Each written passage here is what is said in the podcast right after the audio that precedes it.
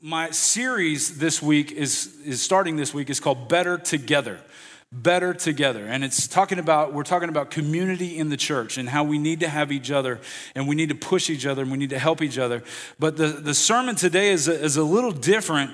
I've never preached one like this and so i'm, I'm not nervous. I'm, I'm excited uh, but uh, it's, it's a little i have no like y'all know me. I have all the points and all this stuff and i have no like points. I'm just going to preach. Is that okay? Is that good? I'm glad y'all are all excited about it because I'm pumped. Anyway, so we're going to start in Galatians, in Galatians 5, and we're going to we're going to go through. And it may wonder why are we talking about what we're talking about if we're going to be talking about being better together. But there's a point. I said there was no points, but there is a point. Just bear with me. Galatians 5, starting in verse 16 through 21. It says, But I say, walk by the Spirit and you will not gratify the desires of the flesh. For the desires of the flesh are against the spirit, and the desires of the spirit are against the flesh. For these are opposed to each other to keep you from doing the things you want to do. But if you're led by the Spirit, you are not under the law. Now, the works of the flesh, the works of the flesh are evident sexual immorality, impurity, sensuality, idolatry, sorcery, enmity strife, jealousy, fits of anger, rivalries, dissensions, divisions, envy, drunkenness, orgies and things like this. Some of you are going, I don't, I don't have orgies, but maybe you have jealousy and fits of anger. Maybe. I'm not saying you do. I know this church, we, we don't struggle with anything really, but this is for me to preach so y'all can tell other people. I know, I understand that. I warn you, as I warned you before, that those who do such things will not inherit the kingdom of God. Now, these are the works of the flesh. This is the fruit. Now, desires versus works. It talks at the very first about desires of the flesh. You will not gratify the desires of the flesh, for the desires of the flesh are against the spirit. Desires are, are versus works. Works is also known as fruit. It's the fruit. What you dwell on, you will manifest. If your spirit desires something or your flesh desires something, you will begin to manifest. You hear me say this all the time. What you dwell on, you manifest. What you think about, you do. We have to have a purity in our mind. We have to have a purity in our mind. It's not enough to not do it. I don't do these. I don't do these things. I don't have orgies. I don't I don't have drunkenness. I don't have all the It's not enough to not do it. We have to take it one step further and not dwell on it, not think about it. What you think on, what you dwell on, you will do. You will do. I'm on my and I normally wouldn't say this, but I'm on my 6th day of a fast. And so typically, if I'm sitting there thinking about food 24 7, I'm gonna eat. Like I'm going to eat, right? Because you think about food and I'm just, man, I'm really hungry. And then you see a commercial and it's like the ugly, I mean, it's, it's Wendy's burger or something like that. And you know it's not good, but it looks delicious. And you're sitting there, oh my, mm, wow, that, wow, that really looks good. Or I mean, some kind of steak and it flops and bangs around as they drop it, you know, and there's moisture going everywhere. And you're just like, I bet that is delicious, you know? And you're just sitting there thinking about food or oatmeal, for goodness sakes. I love oatmeal. I don't love oatmeal any other point in my life, but when I'm on a fast, oatmeal sounds delicious. I want oatmeal, for goodness sake. I want oatmeal, and I start thinking about it and dwelling on it. If I think about it long enough and I dwell on it, then I'm going to get up out of wherever I am and I'm going to go make me some oatmeal, and it's going to be disgusting. And I'm going to be like, this was not worth it at all. But I'm going to do it because what I dwell on and what I think, I will eventually do. Your works are the fruit of the seeds you've planted. Your fruit is the seeds you planted. What you plant will grow. We, we did a whole series on it. It's the law of sowing and reaping. What you plant, what you plant in your life, what you plant spiritually, what you plant emotionally will grow. It will. It will grow. It, it is the law of sowing and reaping. The seed is sown in secret most times, and no one knows what's done in secret. What we do in our secret place defines what happens in the public place. What we're thinking about in our secret place defines what happens in the public place. What we're doing in secret, are you going into your, your, like we talked about, the closet, in your closet and praying and closing the door and praying where no one can see? Are you, are you reading the Bible? Are you, are you planting the seeds of the Word of God? What you plant when no one is watching will grow and everyone will see the outcome. If you plant the Word of God in prayer, you will harvest the fruits that come with putting God first. If you plant bitterness and malice, You will harvest the fruits that come from the seed of bitterness. Some seeds take a lifetime to grow. They take a lifetime to grow. And people, you don't hear about the, the, the, the seed or the, the growth of this until somebody is gone, and then you hear what that person was really like. Or like the person who was a multimillionaire and no one knew. No one had a clue. I just heard about this. This guy just passed away, it was on the radio. He gave like $6 million away to charities, and no one even knew that he was a millionaire. No one had a clue. Some of, the, some, of the, some of the things that you plant will not, will not manifest until after you're gone. Some seeds take a lifetime. Some seeds, they grow quick. Weeds grow quick. You start planting negative stuff in your life, you negative thoughts, negative issues, negative, negative seeds in your life, they're going to grow quickly. They're going to grow quickly, and then, and then it comes out. What seeds are you planting in your soul? What have you planted that needs to be uprooted and something healthier needs to be planted in its place? Because it's one thing to mow the lawn and you cut it, but the seed is still there. It's going to grow again. You've got to uproot. We all have struggles. No one, and let me, let me reiterate this. I'm going to reiterate this through my whole sermon. No one is perfect. No one is perfect. Absolutely no one is perfect. I don't care what their Facebook shows, they're not perfect. No one is perfect. Everyone fights with their spouse. Everyone my wife and I, we don't fight. We just have heavenly conversations, you know, really sweet conversations that get a little heated. We're just, you know, we don't lay hands on each other, but we want to pray. You know what I mean? Everyone has bad days. Everyone has bad hair days. Everyone wakes up on the wrong side of the bed at one point or another and they want to slap everybody they see. You know, I know it's not you, it's a different church, but I, I do. There are days I wake up and I just like, man, I just want to shake somebody. I just, just shake your teeth out. Yeah. Why? I don't know. I just wanted to do it because it's a bad day. Everyone deals with insecurity on some level. I'm the most confident guy you'll ever meet. No, you're not. You've got insecurity somewhere. Everyone deals with insecurity. No one has it all together. No one. There's no one that has it all together. And the people that are acting like they have it all together, nine times out of 10, they're the ones that are struggling the most. I'm not trying to be rude here, it's just the truth. This scripture that I just read is a warning from Paul that what you dwell on will come out. Your desires will come out. There's a constant battle going on in your body. The spirit is at war with your flesh. The endless battle of good versus evil. It's good versus evil. What you feed your flesh will manifest in one way or another. What you watch, what you listen to, what you read, does it honor God? Does it honor God or does it honor your flesh? What you're watching, what you're listening to, what you're reading. I'm not, I'm not trying to make this a, a hard thing. I understand, man. I, I, I, I, binge watch Netflix just like everybody else, you know. I find a show and I watch it, and, and most of the times I don't even know what I'm watching. I'm just zoned out. But does it honor God? And, and I have to ask that. Is, would, if Jesus was physically sitting right here beside me, would he be like, man, that's, Dan, that's a great show. you know, you're really, man, that's good. That's really good. What I'm reading, would God sit there beside me physically and be like, you know what, buddy, that, that is good stuff. Man, that's really going to edify your soul. Or would he be like, whoa, son, what are you looking at? What are you reading? Does it honor God or does it honor our flesh? See, we're all tempted. What exactly is a temptation? We've heard that so much. And Google defined it really well. It says it's the desire to do something especially wrong or unwise. Wrong or unwise. Sometimes we give into temptation just to make our flesh happy. Our flesh, okay? Here's what our flesh is it's the human body with its physical needs and desires, especially as contrasted with the mind or soul. Once again, that was Google. So, what does the Bible say about temptation? We've got a lot of scriptures here.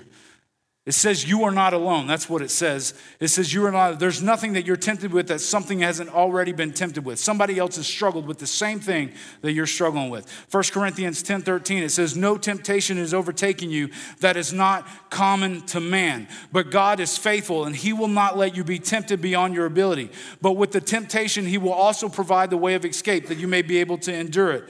And then it says, even Jesus was tempted in every way. Hebrews 4 15, it says, For we we do not have a high priest who is unable to sympathize with our weaknesses, but one who is in every respect has been tempted as we are, yet without sin. God is faithful.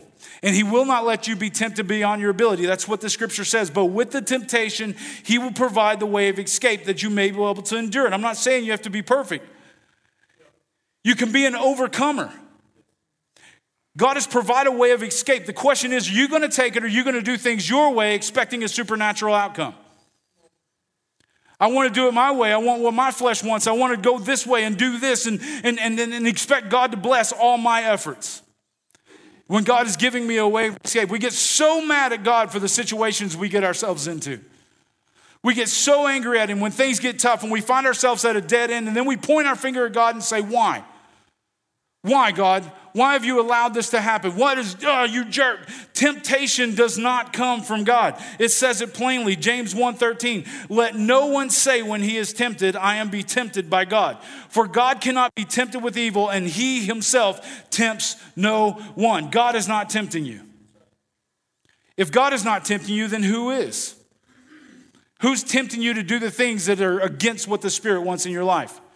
What the flesh wants. I would say it's pretty obvious, but let's clarify. 1 Peter 5 8 through 9 says, Be sober minded, be watchful. Your adversary, your enemy, the person who is out to get you, the devil, prowls around like a roaring lion seeking someone to devour. Resist him, firm in your faith. It takes a spirit man, knowing that the same kinds of suffering are being experienced by your brotherhood throughout the world. Resist him, firm in your faith. Resist him firm in your faith. You, you can resist the devil all you want, but if you're not firm in your faith, sometimes you're going to get overrun. Firm in your faith. Once again, the same kind of suffering is being experienced by your brotherhood throughout the world. You're not alone. You are not alone. There are people going through exactly what you're going through. You're not alone. When, yet when we have temptation, we feel dirty. When we're tempted to do something, we feel shameful and dirty, and we can't tell anyone about our secrets or what we're going through, or, or we can't discuss anything because we're going to be judged or somebody's going to look down on you. Let me tell you something. One of the greatest tools that you can beat the devil with is called transparency. Transparency. When you just let somebody know. The Bible says iron sharpens iron as one man sharpens another. Sometimes you have to be accountable. You have to go tell somebody, hey, you know what? I'm really being tempted in this area, or I'm really struggling in this area. My desire really wants to do this. My flesh is really struggling with this. I really want to be this way. I really want to, I know this is not the way I'm supposed to be, yet I really do it. And you need to be transparent. Find somebody you can be transparent with. Then you need to be, honestly, first of all, you need to be transparent with Jesus. He already knows. Just sit there and tell him the truth. The enemy is absolutely strategic. He knows what triggers you, he knows what you're capable of, and his goal is to dismantle you slowly but surely. If he came at you and just brought the worst battle to you, you, wouldn't think twice about it. You'd be like, Devil, you're an idiot. But he comes at you with sly lies. And over time, you begin to believe them. Resist the devil firm in your faith. The enemy tempts us, but temptation can start in us as well. I got to turn this around. I was about to drink out of the wrong side. In case you don't know, I struggle with an addiction to coffee. And this week, I did something that I haven't done in a long time. I, for two days, three days, I did not drink a whole pot of coffee. I, I know, that's a big deal. for those that are closest to me, that's a big deal. Uh, and so I, I was really excited. And uh, my goal is next week just to have a bottle of water up here and not coffee. So y'all be praying that that happens. It might be my worst message I've ever preached, but hey, it'll be coffee or not coffee, it'll be water. The enemy tempts us, right? But temptation can start in us as well. James 1:14 it says, "But each person is tempted when he is lured and enticed by his own desire." Our flesh wants anything and everything that is opposite of God anything and everything that is opposite of God. We are born into sin. We're, we're, we're, we're born into sin. We have, to, we have to be reborn as a Christian. So when we're born, we're born into sin. I'm a sinner saved by grace. It's a constant battle with my flesh. Yes, the enemy lures me as well, but my flesh plays a part in it. The enemy tempts me, yes, but sometimes I want to do. There's, I have iniquities that I want to do. So, how do we overcome temptation? Matthew 4, 1 through 11, it says, Then Jesus was led up by the Spirit into the wilderness to be tempted by the devil. And after fasting 40 days and 40 nights, he was hungry. Yes, after not eating for 40 days and 40 nights, that is truth. He was hungry. And the tempter came and said to him, let me, let me go back to the, it says, he went into the wilderness to be tempted by the devil. He went there to be tempted. And the tempter came and said to him, If you are the Son of God, command these stones to become loaves of bread. Because if you're the Son of God, you can tell this stone, hey, turn into, you know, little Debbie. You know, I mean, it's fine. He can do that. But he answered, It is written, man shall not live by bread alone, but by every word that comes from the mouth of God. Then the devil took him to the holy city and set him on the pinnacle of the temple and said to him, If you are the Son of God, Throw yourself down, for it is written, He will command His angels concerning you. The enemy will bring the word of God at you to try to justify what you want to do. And on their hands they will bear you up lest you strike your foot against a stone. But Jesus said to him, He fought him back. Again, it is written, You shall not put the Lord your God to the test. Again, the devil took him to a very high mountain and showed him all the kingdoms of the world in their glory. And he said to him, All these I will give you if you will fall down and worship me. Then Jesus said to him, Be gone, Satan. Boom, mic drop. For it is written, You shall worship the Lord your God, and him only shall you serve. And then the devil left him, and behold, angels came and were ministering to him. As it is written, that's how you defeat temptation. You use the Word of God. You use the Word of God. He defeats the temptation of Satan with the Word of God. That's how, as it is written, as it is written, as it is written. He comes back to him with the Word of God, and Jesus brings it right back to him. I can just imagine the spiritual warfare that was going on. Just beating each other up with the, with, with the word of God. And I, I think it's just incredible that Satan left not being able to do anything because Jesus knew the word of God. If you don't know the word of God, then how are you going to fight what you need to fight? Hebrews 4, or excuse me, Ephesians 6 17, it says, Take the helmet of salvation and the sword of the Spirit, which is the Word of God. That, that, is, that is part of our spiritual warfare, is the Word of God, is a sword of the Spirit. It is the Word of God. Hebrews 4 12, it says, For the Word of God is living and active, sharper than any two edged sword, piercing to the division of soul and of spirit, of joints and of marrow, and discerning the thoughts and intentions of the heart. The Word of God is living and active, it is ready to go. We just need, it's at our disposal. It is the power of God in word. It, right there, it is, it is everything we need. Colossians 3 2, it says, Set your mind on things above, not on things on this earth if we're diving into the Word of God and we have what we're doing in our quiet time in prayer and we're planting the seeds, man, I tell you what, some of the best things I ever, I've ever seen, and I love people that do it, is they write on postcards and all these different scriptures and they put it on their mirrors and they put it on their dashes and in their car. So when they're battling and then the enemy's trying to convince them of something, they just start quoting the scripture that they see. Quoting the scripture because you battle the enemy's attacks with the Word of God. How do you beat temptation? Matthew 26, 41, it says, Watch and pray that you may not enter into temptation. Your spirit indeed is willing, but our flesh is weak. Our flesh is weak. And then I love this scripture. Some people get really upset about it, but I think it's incredible. Matthew 5 29, if your right eye causes you to sin, tear it out and throw it away. That's fine. I'm partially blind in mine anyway. I can just get rid of it. For it is better that you lose one of your members than your whole body be thrown into hell. Now, I'm not saying cut your eye out, but sometimes we need to take extreme measures to cut temptation out of our life. So, I, I, most of y'all know I had a, a, severe addiction to pornography and a sexual addiction, and I did a lot of things that I regretted, and, and I've not ever backed down from that. I've told everybody, I've, that's just part of my testimony. There are things that I do to this day to take care of that. I have something called Triple X Church on my phone. And what that does is I can't go to a regular browser and look up regular stuff because I know that the enemy tempts me in a certain way. So what I do is I have this triple X church that it, all it does is let me browse. And if I even go to anything even halfway questionable, it sends emails out to all my accountability partners. So, I mean, if it's halfway questionable, they're like, Dan, what are you looking at? I'm like, Bro, I'm sorry. I was just looking at monkeys. I, I swear that, you know, that was, I don't know. If I do anything, even ha- I, I put that on myself to safeguard. It's an extreme measure, but I don't want to mess up. I don't want the enemy to catch me on a bad day.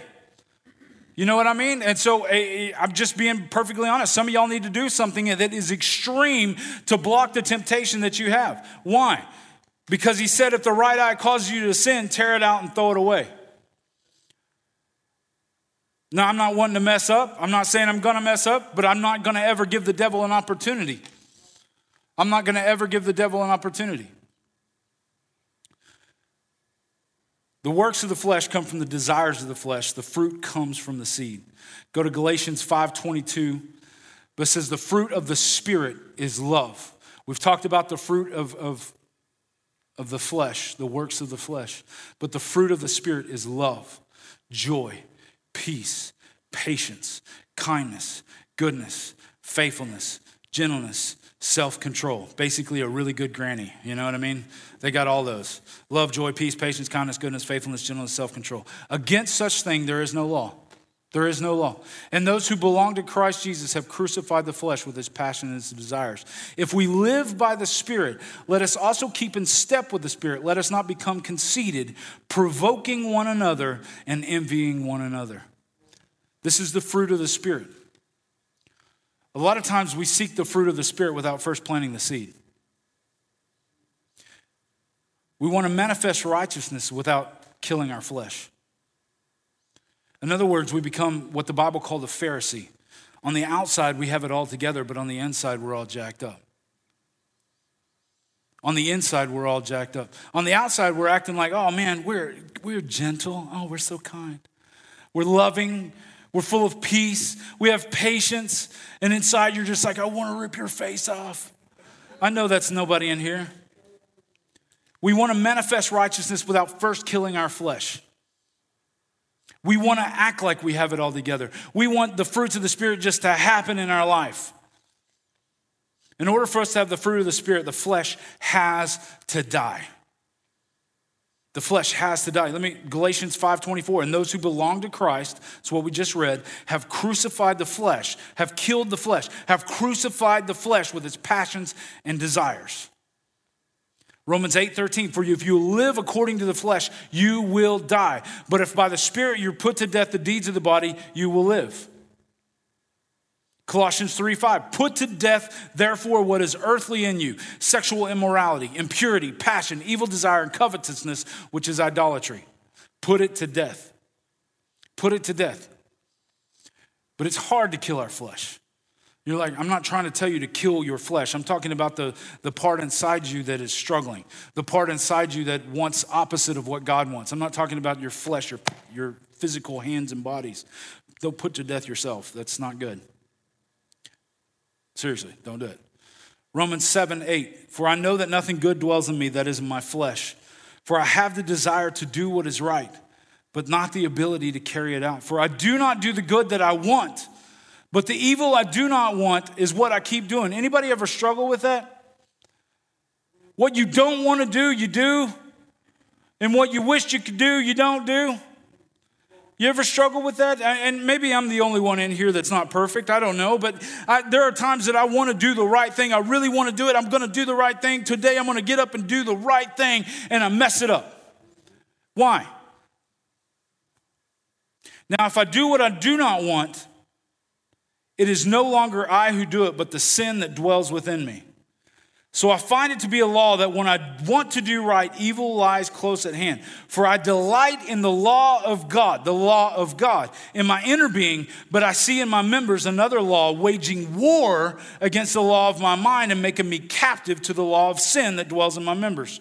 Wretched man that I am, who will deliver me from this body of death? Thanks be to God through Jesus Christ our Lord. So then I myself must serve the law of God with my mind, but with my flesh I serve the law of sin. And then here he goes There is therefore now no condemnation for those who are in Christ Jesus. No condemnation. For the law of the Spirit of life has set us free in Christ Jesus from the law of sin and death. Without the Spirit, without Jesus, I have nothing and I can do nothing. That's the truth. I have the desire to do the right thing, I just can't do it. I have the desire. I, I want to do the right thing. This is what Paul was saying. Our sin nature causes us to sin. It's our very nature to walk in the flesh, it's our very nature to do the wrong thing. The Bible says man is born to trouble as the sparks fly up in Job. He's talking about the war inside, the constant battle. But it is through Jesus that we have victory over sin. Now, Dorothy, I'm going to read some scriptures. You don't have these. Romans 8 37, it says, No, in all these things we are more than conquerors through him who loved us. The word conquerors in the Greek means to vanquish beyond. Vanquish beyond. Through Christ, we don't just win, we destroy the competition. With, through Christ, we destroy. We destroy. We go beyond. This was to win, this is further. We go beyond. Through Jesus Christ, we are more than conquerors. But we don't tap into it. We don't tap into that authority. Why? 1 Corinthians 15 57 says, But thanks be to God who gives us the victory through our Lord Jesus Christ. It is only through Christ that you see the victory over your flesh. The victory only comes through Christ. You may have some successes in your life, but you'll never be fulfilled. You may be filled, but you're not fulfilled without Christ.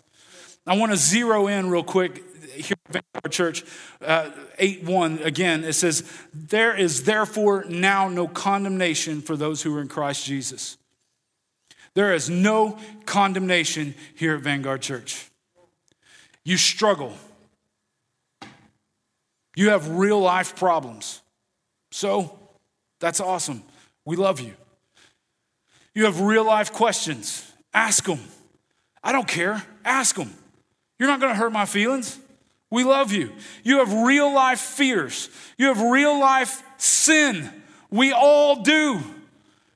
You're, you're, you're not alone. You're not weird. You're not messed up. You're normal. Get it in your head. You're, you're okay.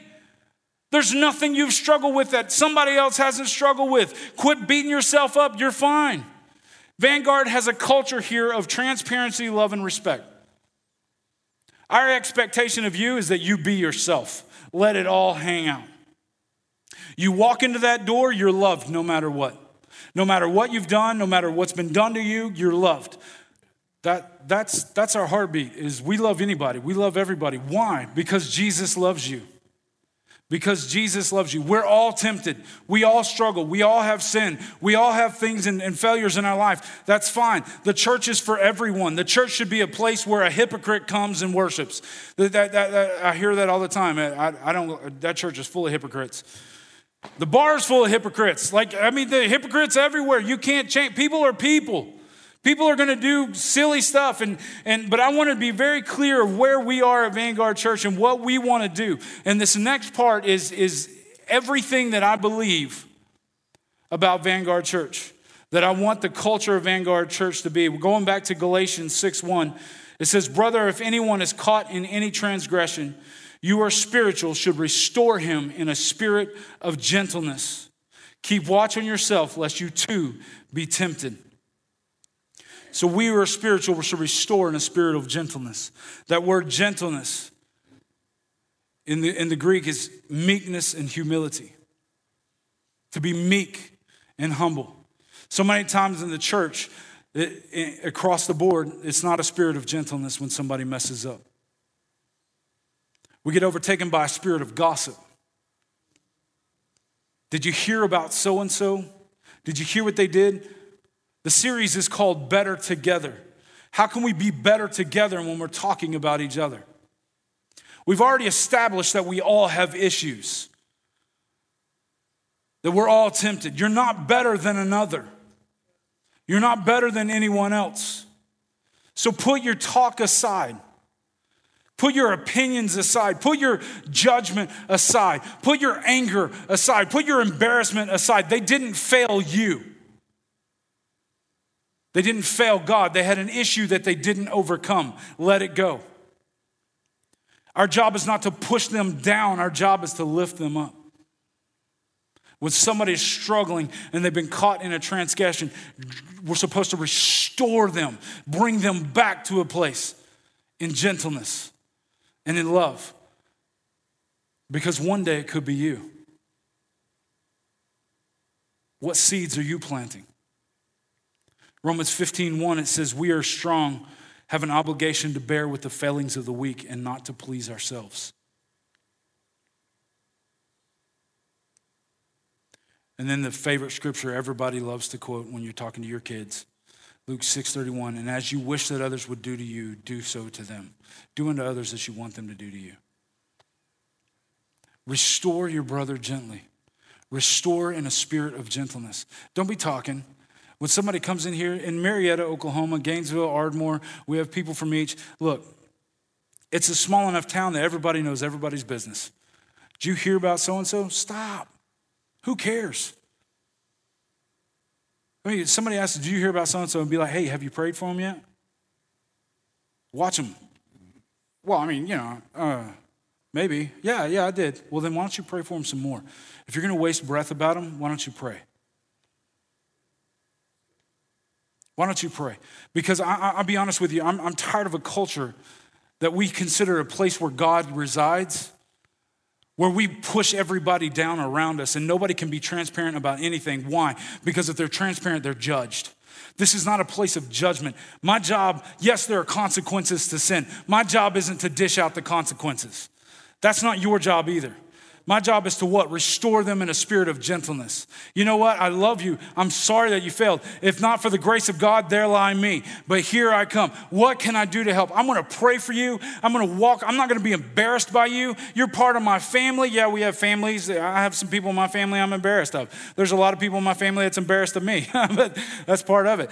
Listen, there, you may be embarrassed. It's why? They're human beings who failed. They failed. That's part of it. That's part of it. The whole time I was putting this message together, the whole time I was I was coming to what God, what do you want me to speak? He kept coming back to restore in a spirit of gentleness. I just need to not have a lid. Restore in a spirit of gentleness.